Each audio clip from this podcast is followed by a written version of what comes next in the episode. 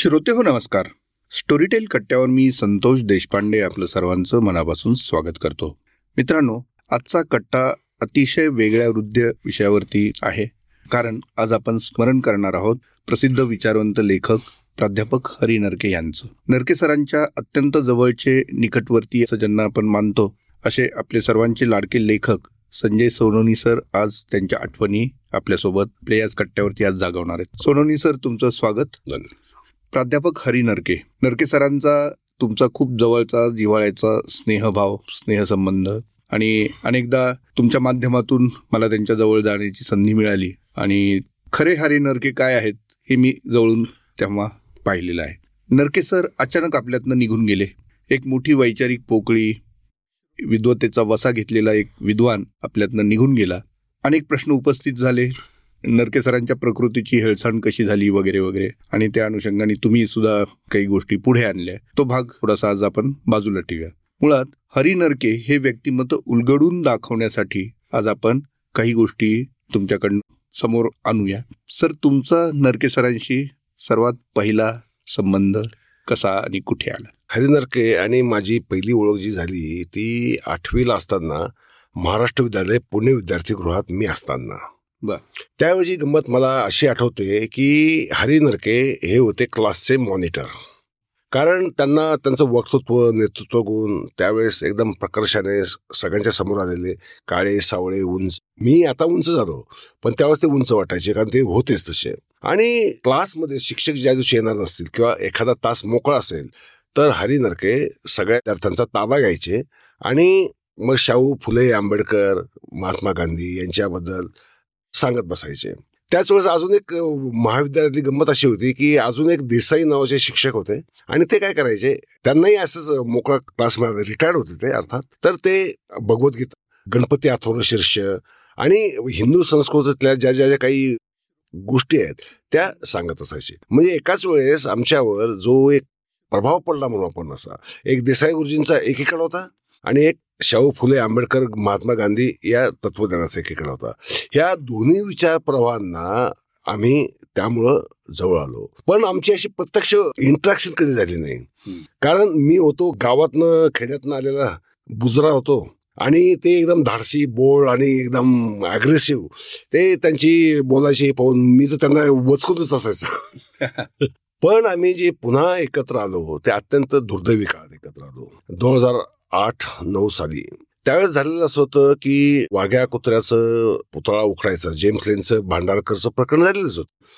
परंतु तो उद्रेक आणि ज्याला आपण एक सामाजिक द्वेष म्हणू तो प्रचंड वाढत चालला होता. आणि मग हरी नरकेंनी काय केलं होतं ते ब्रिगेडच्या व्यासपीठावर भाषणं द्यायचे त्यांना भाषणं करायला आवडायचं. ते करायचे बामसेपच्या किंवा भारत मुक्ती मोर्चा आपण म्हणतो त्यांच्या व्यासपीठावरनं भाषणं करायचे. शाहू फुले आंबेडकर प्रत्येक तळागाळात जाऊन समजावून सांगायचा प्रयत्न करायचे. एक प्रबोधनाची चळवळ चालवायची एका अर्थाने. म्हणजे Hari Narke in itself was a movement आणि ते पायाला भिंगरी लावल्यासारखं. अक्षरशः महाराष्ट्रात सोडाच खेडो पाडी वाडी वस्त्यावर ते गेलेच. पण देशात आणि देशाबाहेर सुद्धा त्यांनी कार्य चालू ठेवलं. पण झालं काय की ज्या वेळेस त्यांनी सामाजिक प्रश्न निर्माण जसं वाघ्याचा प्रश्न निर्माण झाला त्यानंतर अनेक जे आरक्षणासंबंधाचे काही विषय होते ते निघाले. त्यानंतर चळवळीतच फाटाफुटी अशा पडल्या की आंबेडकरवादी चळवळ वेगळी मराठावादी संभाजी ब्रिगेड वेगळी ओबीसीची चळवळ वेगळी ब्राह्मणवादी चळवळी वेगळ्या. असं म्हणजे पंचरंगी सामन्याचं रूप त्याला प्राप्त झालं. आणि या काळात हरिदरकेंवर या बहुजनवादी तथाकथित आपण म्हणू त्यांनी प्रचंड हल्ले चालू केले. कारण त्यांना काय वाटतं यांनी भूमिका बदलली. पण हरिभाऊंनी भूमिका बदलली नव्हती. हरिभाऊ आपल्या तत्वनिष्ठ विवेकी सत्य जे आपल्याला दिसतंय त्यातले फायदे कोणाला आहेत तोटे कोणाला आहेत सामाजिक जीवनामध्ये दिसते मग ते सरकारी निर्णय असतील किंवा समाजामध्ये चाललेल्या घडामोडी असतील त्यावर ते व्यक्त होत राहिले. मग वाघ्या कुत्र्याचा ज्यावेळेस प्रश्न निर्माण झाला त्यावेळेचं सगळं संशोधन मी केलं आणि मी पहिल्यांदा त्याच्यावर लिहिलं. आणि त्याला एक कारण वेगळं झालं. अमित गोखले म्हणून कोल्हापूरचे एक फेसबुकचे फ्रेंड त्यांनी मला विचारलं की वाघ्याची काय भानगडे जरा तुम्ही शोधून आम्हाला सांगा. मग मी त्याच्यावर सविस्तर लिहिलं. मग हरी नरकनचा मला फोन आला आणि म्हणाले भाऊ आपण भेटलंच पाहिजे. त्यानंतर आम्ही पुन्हा संपर्कात आलो आणि पुन्हा ती जवळीक ज्याला आपण म्हणू एक आत्मीय जवळ जवळीक होतीच म्हणजे प्रत्यक्ष संबंध नसला तरी. परंतु ती आत्मीय जवळीक त्यांच्या व्यथा वेदना संघर्षात येणारे त्यांचे मान अपमान आणि ठिकठिकाणी खाव्या लागल्या ठेचा आणि आता जे हल्ले चालू झाले होते ते हल्ले एवढे विकृत होत होते की त्यांच्या पार डीएनए चाचणीची मागणी करीपर्यंत या भारत मुक्ती मोर्चाची किंवा त्यांचं जे दैनिक आहे मुलनिवासी नायक त्यांची मजल गेली. म्हणजे पत्रकारितेचा एवढी अवहेलना कोणी करू शकत नाही. परंतु त्यांनी केले. मग हरिभाऊ खूप व्यथित होते त्या काळामध्ये प्रचंड व्यथित होते. त्यावेळेस मात्र मला अभिमान वाटतो की एक खऱ्या मित्रासारखा खंदेपणाने त्यांच्यासोबत मी उभा राहिलो आणि त्यांच्यावर होणारे वार माझ्या अंगावर घेतले. आणि त्यांनी सुद्धा माझ्यावर होणारे वार अनेकदा त्यांनी स्वतःहून पुढे येत स्वतःच्या अंगावर घेतले. अशा रीतीने हा संघर्ष जवळपास दोन हजार सोळा सतरा पर्यंत चालू होता आणि तो थांबला नाही. तो आता अगदी म्हणजे त्यांच्या मृत्यूच्या जस्ट एक दोन महिने आधीपर्यंत तो चालूच होता. म्हणजे तुम्ही विद्यार्थी दशेत असल्यापासून नरके सरांना जवळून ओळखता आणि त्यानंतर तर प्रत्यक्षात तुम्ही थोडंसं काम आहे त्यांच्यासोबत सुरू केलं असं म्हणायला आपण हरकत नाही. सरांना अभिप्रेत असलेली वैचारिक चळवळ आणि नंतर जे स्वरूप आलं पुरोगामी चळवळीला किंवा वैचारिक चळवळींना ह्याच्यात फरक त्यांना दिसत होता? हो तुमचं काही निरीक्षण? नक्कीच दिसत होता.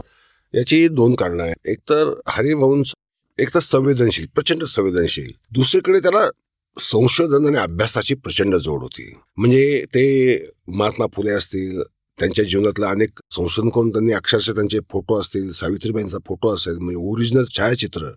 त्यापासून जन्मतारीख शोधेपर्यंत त्यांनी संशोधन केलेलं आहे. त्यांच्या डोळ्यासमोर भारत म्हणा किंवा चळवळ म्हणा चळवळ शेवटी चळवळ कशासाठी असते? ती समाजाच्या उत्थानासाठी असते. समाजाचं वैचारिक परिवर्तन व्हावं टोळस बनावा विवेकी बनावा विचारी बनावा आणि त्याने काहीतरी एक कंट्रीब्युशन वैचारिकही द्यावं आणि बाकी जीवनातल्या सर्व क्षेत्रांमध्ये द्यावं.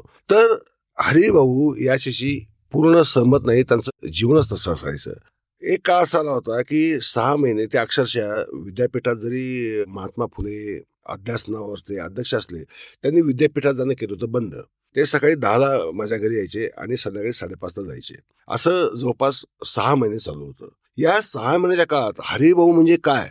त्यांच्या नेमक्या प्रेरणा काय आहेत? कारण चळवळीतल्या कार्यकर्त्याच्या दोन प्रेरणा असतात. एक तर आपण जो विचार पाळतो त्याच्याशी आपण प्रामाणिक आहोत की नाही? नंबर वन तो विचार पुढे नेण्यासाठी आपली काही कुवत आहे की नाही? नंबर टू आणि तिसरी एक मग आर्थिक किंवा प्रसिद्धी अशा काहीतरी ज्याला ऐहिक भावना असतात. हरकत नाही त्याला सुद्धा. परंतु त्याला आधीच्या दोन जे गोष्टी सांगितल्या त्याची जोड असली पाहिजे. हरिभाऊंच्या लक्षात काय आलं होतं? की चळवळी त्यावेळेस मृत्यू पंथाला लागल्या होत्या आणि असं मेलेल्याच आहेत मृत्यू पंथाला का लागल्या होत्या?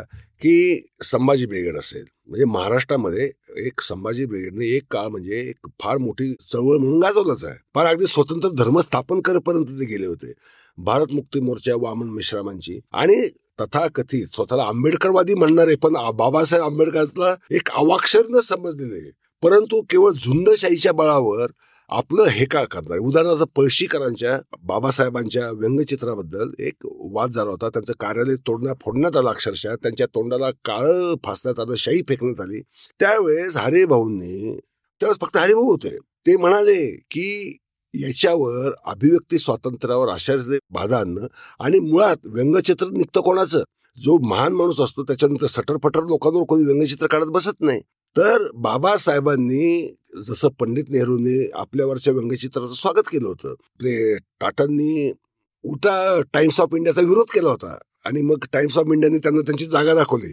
त्यांचं निवेदन वाचकांच्या पत्रात छापलं आणि पहिल्या पानावर पुन्हा ते व्यंगचित्र छापलं आणि आम्ही कशी योग्य आहोत हे दाखवलं होतं. मग एकीकडे हा उदारमतवाद किंवा ज्याला आपण सहिष्णुता. सहिष्णुता म्हणू ही एकीकडे अशी जिवंत असताना आंबेडकरवादी जी घटना ज्या घटनेने स्वातंत्र्य दिलंय ते लिहिणाऱ्या बाबासाहेब आंबेडकरांच्या व्यंगचित्राबद्दल एवढ्या विकृत पात्र जावं का? की पळशीकर केवळ ब्राह्मण आहेत म्हणून.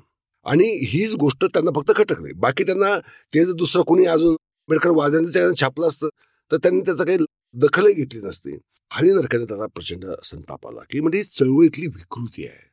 यामुळे चळवळ पुढे जाऊ शकत नाही कारण ही चळवळ अशासाठी नाही आहे चळवळ ही तुम्हाला व्यापक करण्यासाठी आहे उघड्या डोळ्याने जगाकडे पाहण्यासाठी आहे. ते जर तुम्ही उघड्या डोळ्याने पाहून अंगावरचे हल्ले सुद्धा हसत स्वीकारायची वृत्ती तुम्ही आणत नाही तोपर्यंत असं वागणं हे काही तुमच्या चळवळीला शोभत नाही. मग हरिभावना एवढं प्रचंड ट्रोल झालं.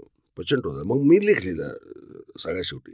आणि मग जे आता सांगितलं की ही जी तत्व आहेत की व्यंगचित्र त्याच्यावरनं जर तुम्हाला एवढा उदर तुमचा होत असेल जसं पैगंबरांचं चित्र काढलं तर हिंसा होते खून पडतात मारामाऱ्या होतात दंगली होतात. मग त्यांच्यात आणि तुमच्यात फरक काय राहिला? तालिबानी किंवा आयसीसचे लोक जे विकृतीचं निघून त्याचं टोक गाठतात त्यांच्यात आणि तुमच्यात काही फरक राहिला नाही. ते कृती करता तुम्ही फक्त विचार करता पण अगदी हल्ला करेपर्यंत तुमची मजल जातेच कशी? तर हे शोभत नाही. तर हरिभाऊन हे दृष्टिकोन जे होते ते मान्य नसणाऱ्यांची संख्या अवाढवी होती. आजही तेवढीच आहे. सर्व थरांमध्ये आहे. म्हणजे एकाच चळवळीमध्ये नाही सर्व चळवळींमध्ये एक झापडबंद अविवेकी अविचारीपणा याचा उद्रेक होतोय. म्हणजे फक्त ही ह्या पुरोगामी चळवळीचीच परिस्थिती अशी असं नाही. सर्वच. सर्वच. सर्वच आहे.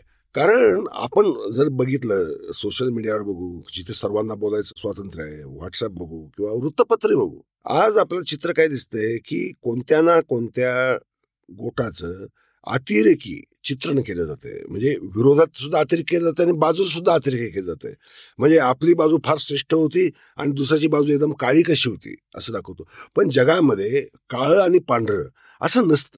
त्या ग्रे शेड्स असतात. सगळ्यांच्याच ग्रे शेड्स असतात. तुम्ही त्या ग्रे शेड्स तुम्ही विरोध करा. परंतु मी विरोध कशाला करतो आणि विरोध कशाला करत नाही याच्याबद्दल सुस्पष्ट राहायला पाहिजे. आणि हरिभाऊ याच्याबद्दल प्रचंड आग्रही होते आणि या चळवळीतल्या लोकांना ते मान्य होणे शक्यत होते. उदाहरणार्थ तुम्हाला सांगतो भांडारकर इन्स्टिट्यूटवर ते निवडून गेले. त्याच वेळी आह साळुंके पण निवडून गेले. एकीकडे हेच पुरोगामी चळवळीचे किंवा बहुजनवादी चळवळीचे लोक काय म्हणत होते की या भांडारकर सारखी संस्था साहित्य परिषद सारखी संस्था या सगळ्या ब्राह्मणांच्या ताब्यात आहेत. त्यावर आपल्या बहुजनांना प्रतिनिधित्व नाही. बरं प्रतिनिधित्व मिळालं. तर यांनी ठराव केला की या दोघांनी तातडीत राजीनामा द्यावा. मला संताप आला.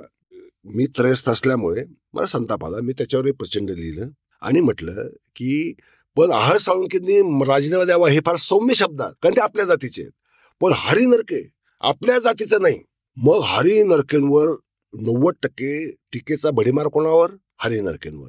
म्हणजे तुम्हाला नेमकं पाहिजे काय? एक तर तुम्ही स्वतःच स्थापन करा. मी लिहिलं की एक तुम्ही भांडारकरच्या तोडीची संस्था स्थापन करून दाखवा किंवा तुम्ही बाबासाहेब पुरंदरेंना शिव्या घालता घाला हरकत नाही. पण त्यांच्या तोडीच त्यांच्यापेक्षा अजून सकस आणि लोकांना आपलंच वाटेल असं चरित्र देऊन दाखवा. तुम्ही करणार काहीच नाही. पण ज्यांनी केले त्यांच्यावर मात्र टीका करा. टीका करण्याला काही हरकत नाहीये. परंतु तुम्ही केवळ जाती विरुद्ध आहे म्हणून जर त्याला द्वेषाचं एक केंद्रबिंदू मानत असाल बाबासाहेब पुरंदरे प्रकरणात तुम्हाला आश्चर्य वाटेल माझ्या तोंडापार काळे फासापर्यंत मजल गेली होती. अक्षरशः नगरला. आणि माझ्या अॅट्रॉसिटीपासून सगळे गुन्हे दाखल करायची तयारी केलेली होती. आता तुम्ही मला सांगा की बाबासाहेब पुरंदरेंनी जे लिहिलंच नाहीये जी वाक्य त्यांची नाहीच आहेत ती तुम्ही तोडमोड करून दाखवणार. म्हणजे काय की तुम्ही चळवळ चालवता आंधळेपणा चालवताय द्वेष बुद्धीने चालवता आणि द्वेषाच्या पायावर जगातली कोणतीही चळवळ यशस्वी होत नाही. हा जगाचा हजारो वर्षांचा इतिहास आहे. तुम्हाला शेवटी प्रेम शांती सहिष्णुता आणि समजावून घेण्याची प्रवृत्ती ही अंगभूत असली पाहिजे. हे भारतीय संस्कृतीचं सार आहे. असं असताना जे बाबासाहेबांचं नाव घ्यायचं महात्मा फुलेचं नाव घ्यायचं तुम्हाला सांगतो यांनी महात्मा फुलेंची वाक्य पण बदलली बरं का. महात्मा फुलेंनी मृत्यूपत्रात काय लिहिलं होतं? जो मनुष्य जातीभेद मानतो जो ब्राह्मण आलेला आहे जो वर्णभेद मानतो अशा माणसाची माझ्या प्रेतावर सावली पडू देऊ नका. असं ते ऍक्च्युली मृत्यूपत्रात वाक्य आहे. आणि या लोकांनी त्याचं रूपांतर कसं केलं? माझ्या अंगावर ब्राह्मणाची सावली पडू देऊ नका. एकच वाक्य करून टाक एक वाक्य करून टाकलं. म्हणजे यांचा द्वेष हा किती पराकोटीचा हिंसकच. मी तर हिंसकच म्हणेल कारण हिंसा ही प्रत्यक्ष केली काय आणि मानसिक केली काय? त्याचा मतितार्थ एकच होतो समाज त्यातनं दलदलीमध्ये फसत जातो. सरांना ह्याची बोच होती खूप. फार किंवा ते. बोलून दाखवायचे. फार बोस होती. तुम्हाला सांगतो एक तर संवेदनशील माणूस. ते इतके व्यथित व्हायचे इतके व्यथित व्हायचे की बरं सांगणार कोणाचं? त्या सांगायच्या योग्यतेची माणसं लागतात. एक उदाहरण सांगतो तुम्हाला त्यांच्यावर डी एन ए चाचणी करा अशी मागणी मूल्यवचनाने केली अनेक आरोप केले त्यांच्यावर की बाबासाहेब आंबेडकरांचा तो चित्रमय चरित्र ग्रंथातले फोटो विचित्र पद्धतीने मुद्दाम छापले पाळीतपर्यंत आरोप केले. तर औरंगाबादला मी त्यांच्याबरोबर गेलो होतो. तो काळात म्हणजे मी अक्षरशः बॉडीगार्ड सारखा त्यांच्याबरोबर असायचो. ते काय व्हायचं? हरिभाऊ काय करायचे? व्यथित झालेलं असल्यामुळे प्रत्येक जो कोणी भेटायला येईल तो त्यांना जाब विचारायचा हरिभाऊ काय? हरिभाऊ हे तुमच्याबद्दल आले काय म्हणणं आहे तुमचं? हां? आणि हरिभाऊ सगळ्यांना ते सगळे गठ्ठा घेऊनच बसले होते पोराव्यांचा. हा. आणि प्रत्येकाला तेच ते तेच ते कारण माणूस यायचा बदलायचा दुसरा यायचा तिसरा यायचा. हे न थकता सांगत बसले. मला आला राग. मी बाहेर गेलो. बाहेरून व्हॉट्सअपवर मेसेज पाठवला. म्हटलं अरे भाऊ या असल्या टुकार लोकांना तुम्ही एक्सप्लेनेशन द्यायची गरज काय याची लायकी आहे का? कारण या लोकांनी जाब कोणाला विचारायला पाहिजे? तर ज्यांनी आरोप केले त्यांना एक तरी जबाब विचारलाय का? पण हरिभाऊंनी तो मेसेज वाचल्यानंतर त्याच्या डोळ्यात पाणी आलं. त्यांनी मला लिहिलं भाऊ याच्या यातना खूप होत आहेत. पण आता ही जी लोक विचारत आहेत ही शेवटी आपलीच माणसं आहेत. आपल्याच माणसांना जर आपण संशय जर मनात त्यांच्या राहिला तर मग आपण जे काम करतो त्याचा उपयोग काय? म्हणजे हरिभाऊ एवढ्या व्यापक दृष्टीने लोकांकडे समाजाकडे पाहिजे पण त्याची जाणीव म्हणतो. ही या चळवळींनी किंवा तथाकथित ज्यांचं प्रबोधन हरिभाऊंनी केलं लाखो लोकांचं केलं आतापर्यंत एवढी हजारो व्याख्यान दिली. किती जणांनी एकही माणूस त्यांच्या पाठीशी त्यावेळेस उभा राहिला नव्हता. एवढंच काय की आमचे एक मित्र आहेत ते हेरंब कुलकर्णी. त्यांनी मला मेसेज लिहिला. ते म्हणजे हरिभाऊंच्या मागं माणूस कुणीच उभा राहत नाही फक्त तुम्हीच बोलताना दिसताय. म्हटलं हे विचारणारे फक्त तुम्हीच आहात. म्हणजे हिरंब कुलकर्णी संजय सोनवणे आणि हरी नरके हे तीन तर अक्षरशः कोणालाही काही घेणं देणं नव्हतं. म्हणजे आपल्या समाज असा आहे संतोषजी स्पष्ट सांगतो. इथे विचारवंत जगला काय मेला काय? ज्ञानवंत जगला काय मेला काय? काही कोणाला परवा नसते. नाही खरं अत्यंत वाईट वाटतं हे सगळं ऐकून. विचारवंत मुळातच एक त्याची तिची वैचारिक दिशा त्याचा अभ्यास आणि तुम्ही जसं म्हणाल तसं कुठल्याही वैचारिक चळवळीचं पुढचं ध्येय असतं की त्या विचाराला पुढं घेऊन जाणं. प्रबोधन हा एक मार्ग झाला. पण त्याचबरोबर संशोधन असतं. त्याच्यातले आणखी काही गोष्टी त्याची उकल ते समोर आणणं लोकांच्या म्हणजे हा अव्याहत प्रवास चालूच असतो. आणि हरिभाऊ ते करत होते. हे करत असताना सोशल मीडियाच्या माध्यमातून हरिभाऊ अनेकदा व्यक्त होतच त्यांना त्याचा बऱ्याचदा त्रासही खूप झालेला आहे. आणि मला वाटतं अलीकडच्या काळात सर ज्या पद्धतीने व्यक्त होतं आम्हाला अनेकदा वाटायचं की हे हरिभाऊ नाही आहेत. म्हणजे त्यांची ती स्टाईल नाही आहे. मग नंतर आता जेव्हा तुम्ही हे सगळ्या गोष्टी सांगताय तेव्हा आमच्या असं लक्षात येतं की एवढी उद्विग्नता त्यांच्या मनात असेल तर ती शेवटी ही व्यक्ती सर्जनशील आहे ती अभिव्यक्त होणारच आणि त्यासाठी त्यांनी हे माध्यम निवडलं असावं. तुम्हाला सांगतो संतोषजी माझ्यासारखा तसा त्रयस्थ माणूस जर एवढा संतापत असेल एवढा उद्रेकत असेल तर स्वतः हरिभाऊंना काय वाटत असेल? नंबर वन आणि शेवटच्या दीड दोन वर्षात गेल्या ते चिडचिडी झालेले होते. ही वस्तुस्थिती आहे. पण त्याचं कारण हा वैचारिक रोष आणि उद्वेग नाही तर त्यांची तब्येतही ढासळत चाललेली होती. तब्येत ढासल्यामुळं शेवटी काय होतं की काही दुखत असतं तर माणूस थोडासा चिडचिडा बनतोच. मी हरिभाऊना म्हणायचो खाजगीमध्ये की हरिभाऊ तुम्ही निवृत्तीच घ्या. समाज माध्यम कसं आहे की एकदा तुम्ही तोंड फोडलं एखाद्या गोष्टीला की कुठून काय याचा तुम्ही अंदाजच बांधू शकत नाही. म्हणजे अगदी चांगली गोष्ट लिहिली तरी त्यातनं गैरअर्थ काढून विकृत विधानं करणारे लोक असतात. तुम्ही किती लोकांना ब्लॉक करणार? तुम्ही किती लोकांना उत्तरं देत बसणार? तर हे प्रवृत्ती सोडायला पाहिजे. परंतु दुर्दैवाने त्याची तब्येतच एवढी ढासळलेली होती की म्हणजे वैचारिक तर वादळ आहेतच आहेत. परंतु इथे जगणार की मरणार शारीरिकदृष्ट्या हा सुद्धा प्रश्न उपस्थित राहिल्यानंतर एखाद्या माणसाची जो उद्रेक होतो तो समजावून घेण्याची प्रवृत्ती आपल्या समाजात आहे का? आपला समाज अजूनही नादान आणि कृतज्ञ आणि असंवेदनशील आहे. की आपण असं म्हणतो आजोबाने थापड मारलं तर काय बिघडलं? उलटा अभिमान वाटला पाहिजे. समजा चिडले असते अरे भाऊ. तर एक ज्येष्ठ माणूस विचारवंत माणूस जर चिडतोय तर मग त्या चिडण्यामागं काहीतरी कारण असेल ना. असा तरी किमान विचार करून गप्पा बसावं पण ही गप्पा बसण्याची प्रवृत्ती आपल्या समाजात नाही. अगदी कालची पोरं सोर की ज्यांनी बाबासाहेबांनी एवढं अचाट साहित्य लिहिले किंवा महात्मा फुले जे लिहिलं असेल त्यातला दहा ओळी पण वाचलेले नसतात. तेही आहे आणि अनेकांनी ज्यांना खरोखर हरिनरके एक्झॅक्टली त्यांनी काय केलंय हे माहीत नसणारे अनेक लोक केवळ ते त्यांचा वैचारिक विरोध असू शकतो तो आपण समजू घेऊ शकतो. प्रश्नच नाही. पण गेल्यानंतर ज्या पद्धतीने रिएक्ट होत होते ते खरोखर मान खाली घालणारीच गोष्ट होती. तो आपल्या भारतीय समाजाचा एक अवगुण आहे. मग कोणी असो म्हणजे दाभोळकडे गेले त्यावेळेस विकृत व्यक्त होणारे लोक होते. पानसरींबद्दल व्यक्त होणारे लोक होते. गांधीजी गेले त्यावेळेस तर मिठाई वाटणारे लोक होते. म्हणजे आपल्या विचारांचा विरोधक मेला ब्रह्मानंद ज्यांना होतो आणि जे थुयथुयत त्याच्यावर नाचत आपले विकृत कॉमेंट्स करत जातात. म्हणजे नरके नरक कोकला हयातीत लिहिलं होतं. आणि गेल्यानंतर काय म्हटले? हेच म्हटले ना नरके नरकात गेले. म्हणजे एवढी विकृत पातळी माणूस गाठूच का शकतो? म्हणजे भारतीय माणूस म्हणून मला लाज वाटते. एक भारतीय म्हणून. इथे कोणत्या जाती धर्मा पंथाचा काही संबंध नाहीये. की आपण भारतीय एवढे नीच कधीपासून झालो की माणूस मेल्यानंतर अशा रीतीने आपण विधान कसं करू शकतो? तुम्हाला तो माणूस नाही आवडत नाही आवडत. हरकत नाही. तुम्ही लिहा विरोधात लिहा ना. लेख लिहा पुस्तक लिहा. अगदी बरोबर आहे. आणि ही उद्विग्नता मी पण अनुभवलेली आहे. कळमला तुम्ही गेला होता त्यावेळेस. आठवण. मला नेहमीच ते आठवतं. एक अत्यंत आणीबाणीच्या प्रसंगी आमच्या कळंब पत्रकार संघाच्या वतीने एक कार्यक्रम आयोजित करण्यात आला होता. तेव्हा ही आणीबाणीची परिस्थिती निर्माण झाली होती. ती अशी की आम्ही ज्यांना तिथे प्रमुख पाहुणे म्हणून बोलवलं होतं ते साहित्यिक काही कारणाने येऊ शकत नव्हते आणि तो निरोप दोन दिवस आधी फक्त आला. तेव्हा आता काय करायचं? घोषणा तर झाली होती नावाची. पण आमच्या गावाकडच्या मित्रांचा आग्रह होता की तुम्ही मोठी व्यक्तीच पाहिजे त्याच तोडीची. म्हटलं त्यापेक्षा मोठ्या तोडीची व्यक्ती आपण आणायचा प्रयत्न करू. मग मी तुमच्याशी बोललो हरिभाऊंशी बोललो. हरिभाऊ तेव्हा प्रवासात होते. कुठे? बेळगाव जिल्ह्यात एका साहित्य संमेलनासाठी गेले होते. म्हणले मी प्रवासात आहे. आपण आल्यावर बोलू. परत आले. मी परत फोन केला त्यांना. सरांना म्हणलं सर असं असं आहे. आणि तुम्ही येऊ शकाल. त्यांनी दोन मिनिटात सांगितलं. म्हणले मी खरं तर प्रवासात आहे. मी पोचतोय म्हणले उद्या आणि आपण परवा दिवशी सकाळी निघायचं आहे येतो. मला आवडेल म्हणले तुमच्या भागात यायला. मी खूप वर्षांपूर्वी गेलो होतो. त्यानंतर नाही गेलेलो. फक्त एक अट आहे की तुम्ही यायला पाहिजे सोबत. म्हणलं नक्कीच. आणि मग अशा रीतीने आम्ही गेलो. तो प्रवास मी आयुष्यात विसरणार नाही. तेव्हा जे जवळ गेल्यानंतर जे सर समजले ते मला त्याच्या तेवढं पुरेसं होतं नंतर. आणि तिथे आमच्या गावी जाऊन त्यांनी इतक्या सुंदर भाषण दिलं. प्रचंड गर्दी होती. अत्यंत गाजलं त्यांचं ते भाषण सुद्धा. अशा रीतीने आमचा तो संबंध आला प्रवासात त्यांनी अनेक गोष्टी सांगितल्या ज्या मी कदाचित सार्वजनिक ठिकाणी सांगू शकत नाही. कारण त्याच्यात त्यांची बोच होती.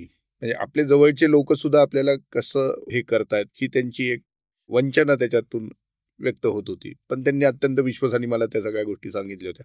इवन वैचारिक बांधिलकी परस्पर विरोधी विचारांचे लोक पण कशा पद्धतीने वागतात? वैचारिक विरोध असूनही काही स्नेहबंध कसे जुळलेले आहेत?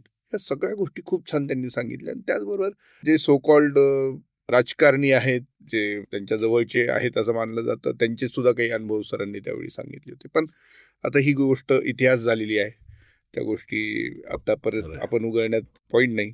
पण अशा पद्धतीने हरी नरके खरोखर एक गारूड घालणारं वक्ता आणि तितक्याच तडफेनी आणि नेमकेपणाने लिहिणारे लेखक देखील होते. सरांशी तुमचा आतापर्यंत आलेला सहवास त्यातून उमगलेले सर आज आता आपण बोललो. जाता जाता मला एक शेवटचा प्रश्न तुम्हाला विचारायचा आहे की ही बातमी समजल्यानंतर तुमच्या मनात नेमकं काय आलं? आणि अशी कुठली एक आठवण आहे की जी तुम्ही जाता जाता मला सांगू इच्छिता? एक गोष्ट मला पहिल्यांदा फोन आला एका कार्यकर्त्याचा. माझा विश्वास बसला नाही म्हटलं काय ते तुम्ही खोटं बोलताय. खात्री करून घ्यायला पाहिजे. पण हे होणं शक्य नाही. आणि चॅनलवरूनच फोन आला. मी चॅनलवरची प्रतिक्रिया रडत रडतच दिली. कारण लगेचच फोन आला होता एक दोन मिनटामध्ये. तर ही झाली पहिली प्रतिक्रिया. कारण हरिभाऊ साठावं वर्ष म्हणजे हे जाण्याचं नव्हे मुळात. आणि ते जातील याची स्वप्नात सुद्धा कल्पना केलेली नव्हती. तब्येत ठीक नव्हती. ते काय चालू असतं. का प्लस मायनस प्रत्येकाचं असतंच. पण जातील असं वाटलं नव्हतं पण ते केले. आणि आठवणी एवढ्या उमदळून आल्या की मी सुसंगतपणे एकही सांगू शकत नाही. कारण जवळपास म्हणजे खऱ्या अर्थाने गेल्या पंधरा सोळा वर्षाचा सहवास. या सहवासामध्ये एवढे पैलू सामोरे आलेले आहेत की त्याला हे नाही. पण त्यांची जनसामान्याची तळमळ काय असते हे मी तुम्हाला एका उदाहरणात सांगतो. औरंगाबादला व्याख्यान होतं चौदा साली. तिथे गेलो. तिथे अक्षरशः त्यांच्या कार्यक्रमामध्ये धुमाकूळ करणारे काही ब्रिगेडी बामसेपी घुसले. आणि ते एकदम हरिभाऊंच्या विरुद्ध एकदम हे करणारे हरिभाऊंचं एक होतं की संवेदनशील भावनाशील किती असले तरी ते लढवय्या होते. त्यांनी स्टेजवरनं बाहेर सरसावून ते खाली उतरले आणि म्हटले तुम्ही गप्प बसला नाही तर मी धक्के देऊन तुम्हाला बाहेर काढेल. आणि तुम्हाला विचारायचं असेल तर कार्यक्रम झाल्यानंतर मला शांतपणे भेटा आणि मला काय विचारते विचारा. म्हणजे एका माणसामध्ये ही दोन टोकं. की संवादाची तयारी आहे. पण अंगावर आलेलं सहन करणार नाही खपवून घेणार नाही. लगेचची दुसरी आठवण त्याच्या पाठोपाठची आहे. तो कार्यक्रम झाला दीड दोन हजार श्रोते उपस्थित होते. मग आम्ही पुण्यात आलो. पुण्यात तुम्हाला सांगतो त्यांनी गाडी एका ठिकाणी थांबवायला सांगितली. ते म्हणजे आपल्या दारूवाला पुलाच्या जवळ कोणत्या तरी समाजा समाज मंदिर आहे. म्हटलं हरिभाऊ काय येतं नाही नाही बाबा आपल्याला भाषण करायचं आहे अहो म्हटलं हरिभाऊ एवढा प्रवास करून आला आहे. तुम्ही एवढे दोन तीन तास बोलून आलाय. नाही म्हणे बोलायचे ना. मंदिरच्या आतमध्ये आल्यानंतर पाहतोय काय मी? कोणी आपला तबला जुळवतोय कोणी तो मृदुंग जुळवतोय कोणी टाळाचं जरा ते नीट वाचता नाही बघतोय त्या महिला बसल्यात काही वाती वळत बसलेले बरं का. म्हटलं श्रोते कुठे आहेत? म्हणजे हीच आपले श्रोते असे पंधरा वीस लोक जे होते ते. नंतर तो समाजाचा कोणी जो असेल तो नेता आला तो म्हटला की हरिभाऊ असा केलं होतं. मग अशा लोकांसमोर भाषण देण्याचं मी कल्पना कारण जे अडाणी अत्यंत काय ज्याला आपण म्हणू आणि भाविक श्रद्धाळू श्रद्धाळू असं हरकत नाही पण यांचं तुम्ही काय बोलणार आहे? सर तुम्ही काय भजन तर कीर्तन तर गाणार नाही आहात. हरे भाऊंनी सुरुवात केली. इतक्या सोप्या इतक्या साध्या हसत खेळत विनोद करत किस्से कहाण्या सांगत सांगत अत्यंत रंजक पद्धतीने म्हणजे औरंगाबादमध्ये बोलणार हरिभाऊ आणि या लोकांसमोर बोलणार हरिभाऊ पण तळमळतीच बरं का? तळमळ तीच कळकळ तीच आणि ते झालं मी बाहेर पडलो त्यात. हरिभाऊंना म्हटलं हरिभाऊ तुम्हाला सांगतो या भाषणासाठी तुमची आधीची लोकांसमोर केलेली भाषणांचं मी कौतुक करतोच म्हणजे मी मनात पण आजच्या भाषणाचं म्हटलं हे चिरस्मरणीय आहे. कारण तुम्ही ज्यांच्या समोर आणि ज्या पद्धतीने सांगत होता ती अलौकिक आहे. तर हरिभाऊ हे उत्कृष्ट वक्ते वक्ते अनेक असतात पण त्या वक्त्यांच्या मनामध्ये आत्मिकता किती आहे तळमळ किती आहे कळकळ किती आहे? तर हरिभाऊ हे असे. सर आज इतका वेळात वेळ काढून तुम्ही इथे आलात माझ्या विनंतीला मान दिलात. आणि हरिभाऊंचं हे अनेकांना माहीत नसलेलं रूप माहीत नसलेले पैलू आणि अशा काही आठवणी ज्या फक्त आपण आपल्या मनात साठवलेल्या होत्या त्या आज या निमित्ताने आपण श्रोत्यांना ऐकवल्या. त्याबद्दल मी सर्वांच्या वतीने तुमचं मनपूर्वक आभार मानतो. धन्यवाद.